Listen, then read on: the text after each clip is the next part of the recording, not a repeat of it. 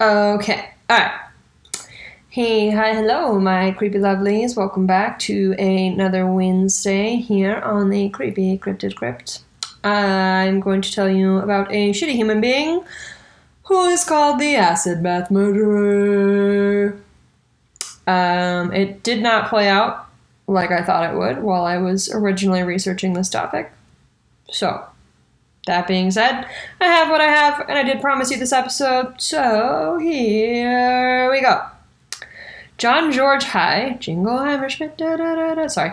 Um, John, John George Haigh was brought into the world, mistakenly apparently, on July twenty-fourth in nineteen oh nine at Stamford in Lincolnshire. And for those of you who don't know where that is, it's in England.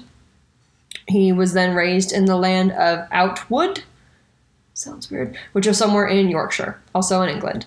Um, he came from a wicked fucking religious family, and his dad was a colliery foreman, which I had to Google because I didn't know what the fuck that was, but apparently it's someone who manages the safety on a coal mine site, which has to be one of the most stressful jobs based off of all of the movie and T V shows I have seen that have coal mine people in parts of the show and stuff, but anyway. Um, John left school at the age of seventeen and studied for a bit to be a motor engineer. Um, he didn't really like it that much. No surprise there, but um, he left home, decided to get hitched because apparently that's what you do when you don't like your life, which I think is dumb. Sorry. Ugh, sorry, okay. Um, got married on July sixth, nineteen thirty-four to poor Betty Hammer. Um, he didn't want to work for anyone else. Sorry, I'm making a face like that's the dumbest fucking thing I've ever heard. So he decides to be his own boss, but because he didn't finish school to be a motor engineer and he didn't do any other school, his being his own boss was starting a business forging vehicle documents. Idiot. He was obviously caught pretty quickly because idiot, uh, and he got sentenced to fifteen months in jail in November of nineteen thirty-four. So um, his wife had a baby while he was in jail, and she was smart and put the baby up for adoption and then fucking divorced him. Smart. Smart lady. So smart. She didn't deserve that start off, but smart. Um, and his family didn't really like that he had A, been divorced, B, been in jail, and C, like, had no no real drive, no education, so he quickly became the black sheep of his family. Um, so when he got out, he started a dry cleaning business with a partner, which was successful, until his business partner died in a car crash. So obviously the success success came from the business partner running things. And so obviously he did...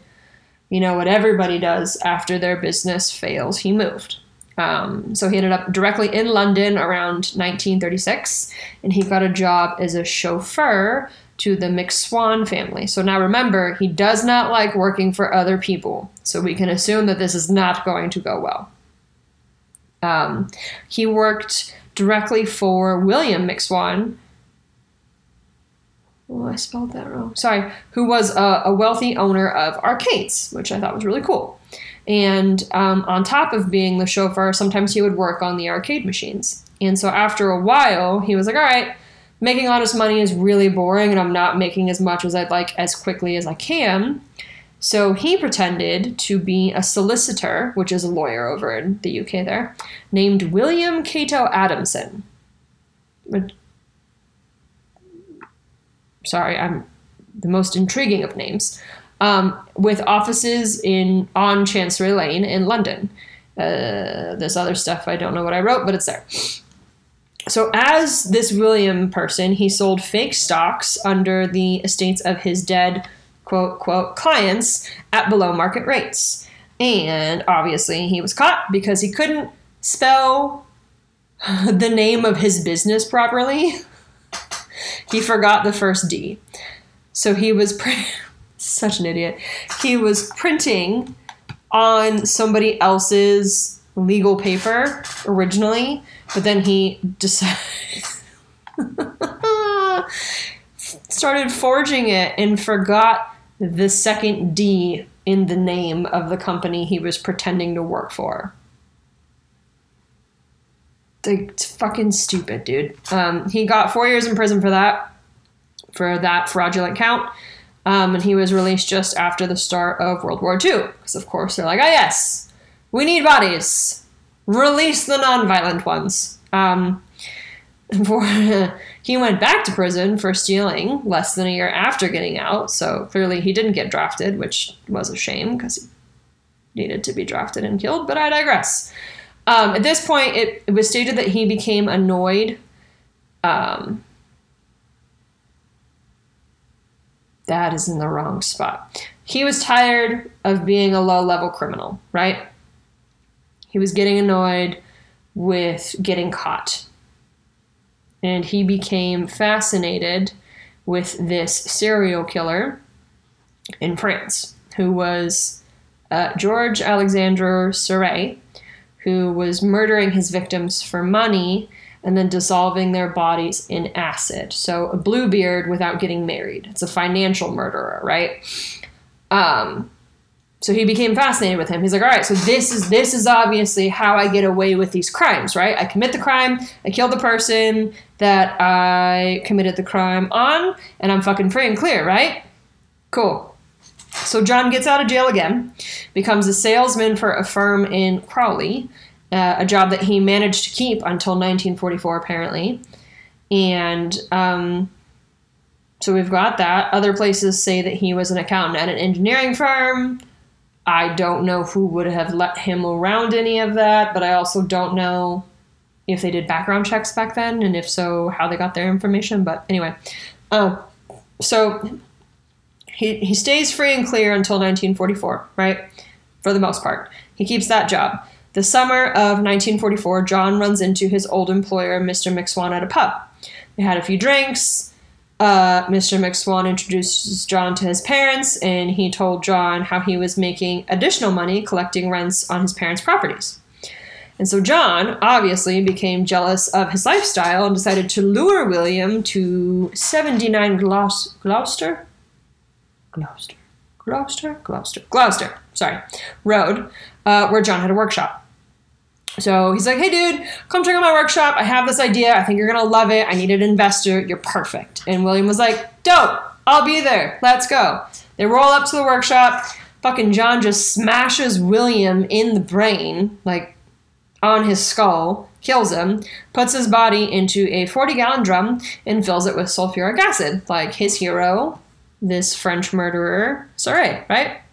He's like, ah, yes, the perfect crime. He then went back to William's parents, who he had just recently met, and said that um, his their son had been drafted.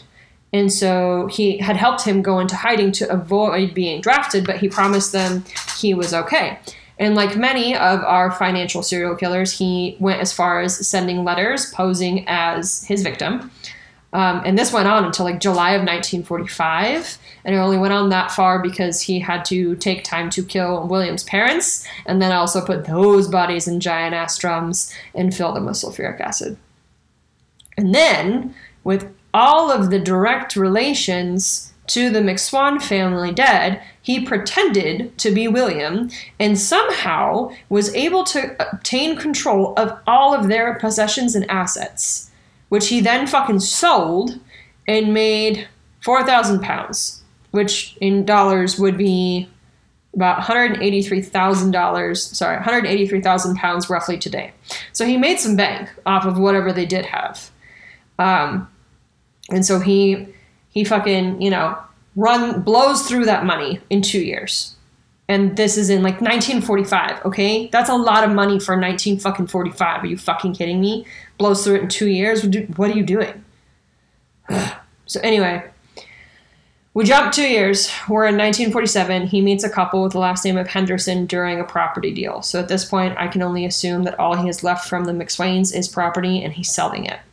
So he meets them after pretending to be interested in buying one of their properties, um, which is contradictory to what I just said, and I apologize. Sorry. I should really read my notes before I just go into saying what I think in my brain.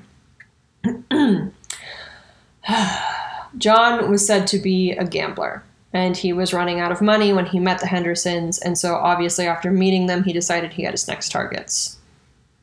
Okay. Idiot. This man is an idiot. Um, he had moved his workshop, acid drums and all, and rented a new one at two Leopold Road in Crawley, West Sussex. And then a year later, on February twelfth, nineteen forty-eight, John drove Mister Henderson to the workshop saying, he said, ah, yes, same ploy. I have an invention. I need help.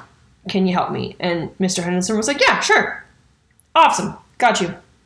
We, of course, know that that was a terrible idea. Uh, upon arrival, John shot Mister Henderson in the head with a revolver, which was stolen from Mister Henderson's own house. And then he went after Missus Henderson, claiming that her husband had fallen ill and that he needed her help to get him home and get him taken care of. When he got Missus Henderson to the workshop, he then shot and killed her. Fucking rude. Just fucking trash, people. Trash, trash, trash. Trash, John, you're trash. He disposed of both bodies in oil drums filled with acid, forged a letter from them, sold all of their possessions, except their dog, which he kept, poor dog, and he made about eight thousand pounds, which is close to two hundred sixteen pounds now. So, you think, he's good for a bit, right? It's nineteen forty-seven, he made it two years the last time on less. Nope, guess the gambling really got the fucking best of him, so by February of nineteen forty-nine... after he'd been living in the Onslow Court Hotel in South Kensington. Um, he's out of money. He's got to find a new victim, right?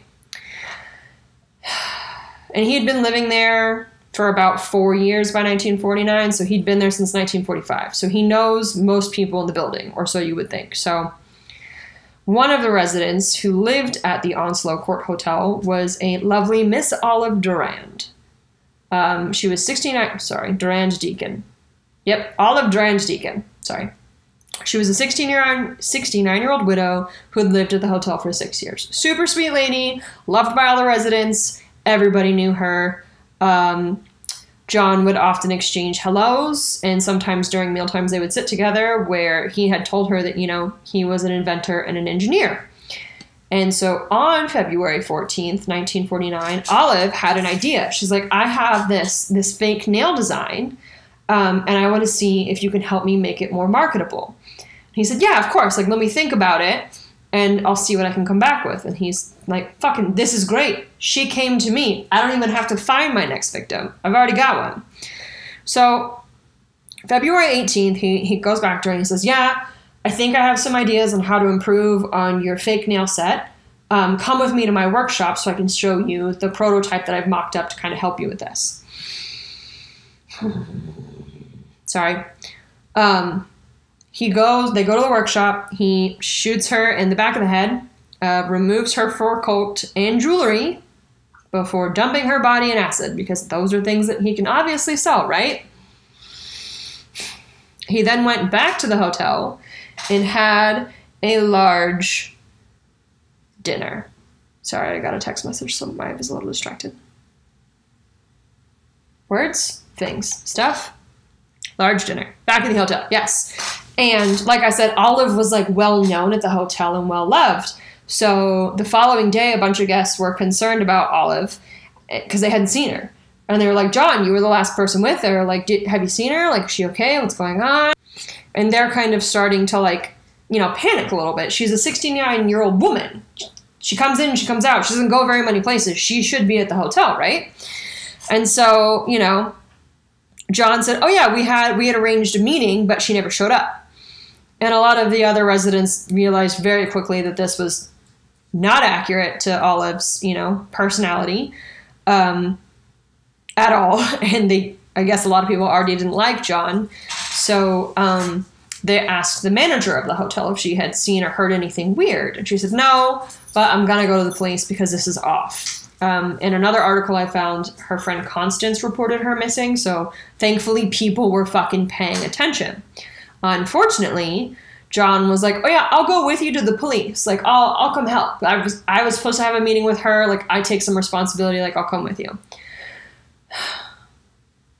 And we all know serial killers insert themselves most times into investigations to A, make sure they're not caught, B, get off on not getting caught, and C, get off on reliving what they've done.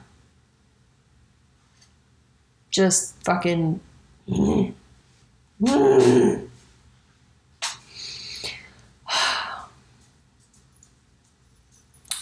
It's upsetting as much as it is mind-boggling that that is a thing for humans. Um, not that I consider serial killers or people who have killed people humans outside of, you know, self-defense cases, but I digress. Um, so John and the manager of the hotel go to the cops, and the cops were already, like, suspicious of John. They're like, mm, we don't really know if we like this motherfucker. So after they took the initial report, they contacted Scotland Yard. They're like, we think we need help. Something, you know, something's off with this guy, John. And Scotland Yard was like, oh yeah, John's got a fucking record, dude. He's a thief. He's like a fucking snake. He steals shit from people. Like, you had a right, you were of the right mindset to have a bad feeling about this guy. He's not a good dude, right? And so the cops are starting to understand that John is indeed a suspect in this case. John goes back to the warehouse, not knowing that people are onto him, and he empties the tank of the remaining materials, um, the Olive Drum tank, right? And he also takes olive jewels to Horsham to have them appraised. So he's trying to cover his tracks a little bit at this point. Uh, police ended up meeting him back at the hotel, and he gave them, you know, the same story he gave to everybody else who was at the hotel. So the cops left, and they were like, I'm sure they were like, after they left or when they got back to the precinct, they were like, okay, that made a little bit of sense, but not a lot of sense. And she's still missing, and he was the last person to have seen her. And if he's a thief, like, obviously she's a clear target. We have to go talk to him again. So they go back. And they're like, you know, can you tell us again what happened? And this time he adds more detail to his story. It, the detail doesn't make sense, right? It doesn't add up. So the cops find out that they, they've got, he has a workshop. They're like, okay, so let's, this is our next best place to search. So they go to the workshop, they searched it. When they search the workshop, they find the following items. Are you done? Okay. They find a rubber apron, a gas mask, a dry cleaning receipt for Olive's fur coat, papers referring to the Hendersons and the McSwans, and the gun he used. And I'm ninety-eight percent sure the gun he used to kill them all was the gun that he got from the Hendersons that he also killed them with. So, he clearly didn't take enough time to get rid of enough of the evidence that he had. They've got him. He, that he's got fucking pieces of all of the victims at this point. Like, what a fucking idiot. So at this point, they have a pathologist come out because they've got this sludge on the floor of the warehouse, right? So it's just thunder, Rex. It's okay. The pathologist comes out and examines the sticky stuff they find, right? And it's just, it's like this sludge in the, where am I? In the warehouse and the alleyway. And um, he found that it contained human remains and three gallstones. So you've got items of the victims, you have human remains, and you have fucking gallstones. Like, okay, pick this guy up, right? So they go back to the hotel, excuse me, and they pick him up. And so the detective inspector who picked John up, Mister Albert Webb, said that John had asked him, and I quote, "Tell me frankly, what are the chances of anyone being released from Broadmoor?" Broadmoor is one of the jails out there. Um, Inspector Webb said he couldn't tell him. I don't know. Because obviously they're not part of that part of the process. Like, you're fucking stupid. You're so stupid. So then, after that, he just fucking confessed to killing Olive, the Hendersons, the McSwains, and three others. Um... They believe that the three others may have been made up to allow for him to try and plead insanity. Um, just want to put that in there. Uh, so there's that. He went on to say, well, no body, so there's no murder. But then proceeded to tell the inspector that he drank his victim's blood, and that's why he killed them.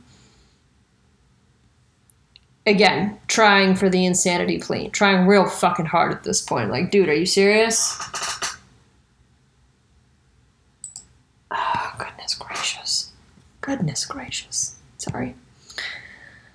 So a week later, the pathologist who examined the workshop said he also found bloodstains on the walls of the workshop and the top of the acid drum.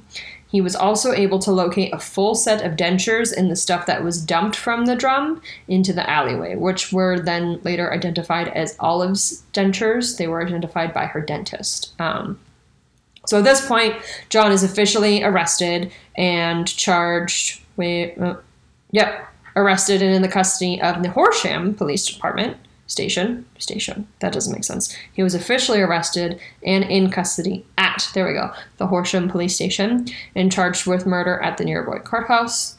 It would really help if I read my notes, right? Silly me. Um, okay, so his defense team, again, like I said, he probably was going to with the I'm a vampire, la la la la la bullshit. Uh, they tried to use the insanity defense. Thankfully, it didn't work. It only took the jury seventeen minutes to sentence him to execution. Yay, jury, good job. Um, he was subsequently hung on August tenth in nineteen forty-nine, which is good, because he can't kill anybody else, stupid motherfucker. Um, here is his confirm, confirm, confirmed victim list. Um, and the only reason... That doesn't make any sense. Why did I put that note? I'm going to ignore that note. This is his confirmed victim list. So you have William McSwan, you have Donald McSwan, Amy McSwan, Archibald Henderson, Rosalie Henderson, and Olive. Those other three people were never confirmed. I don't have the names of those three people. I think that they were fake. So he's hanged, he's dead, it's gone, it's... well over far a long time ago, and thankfully those families got to see a little bit of justice for their loved ones because he was hung. So there you have it, the acid bath murderer of England, which is not how I thought it was going to go. I legitimately thought that he was like luring his victims and putting them in a bathtub and then filling it with acid, which would have been more intriguing, but more work, and clearly he's a very lazy man, so obviously not where we were going with that story. I digress. Um, I will upload what photos I can find, sorry, on the Creepy Cryptid Podcast Instagram. Uh, please don't forget, please don't forget to like, follow, subscribe, tell your friends, come hang out with me virtually through the radio or however you listen to my voice. And there you have it. The shitty person known as John whatever, because in my head I say that silly childhood rhyme, which is not right. Um, he's irrelevant anyway, because he's a shitty human who murders people. So there you have it. I will, I think I've said that like ten times by now. I apologize. I will speak to you all next Wednesday for an episode I haven't written yet, so I don't know what it will be. It will be a surprise. Okay, goodbye.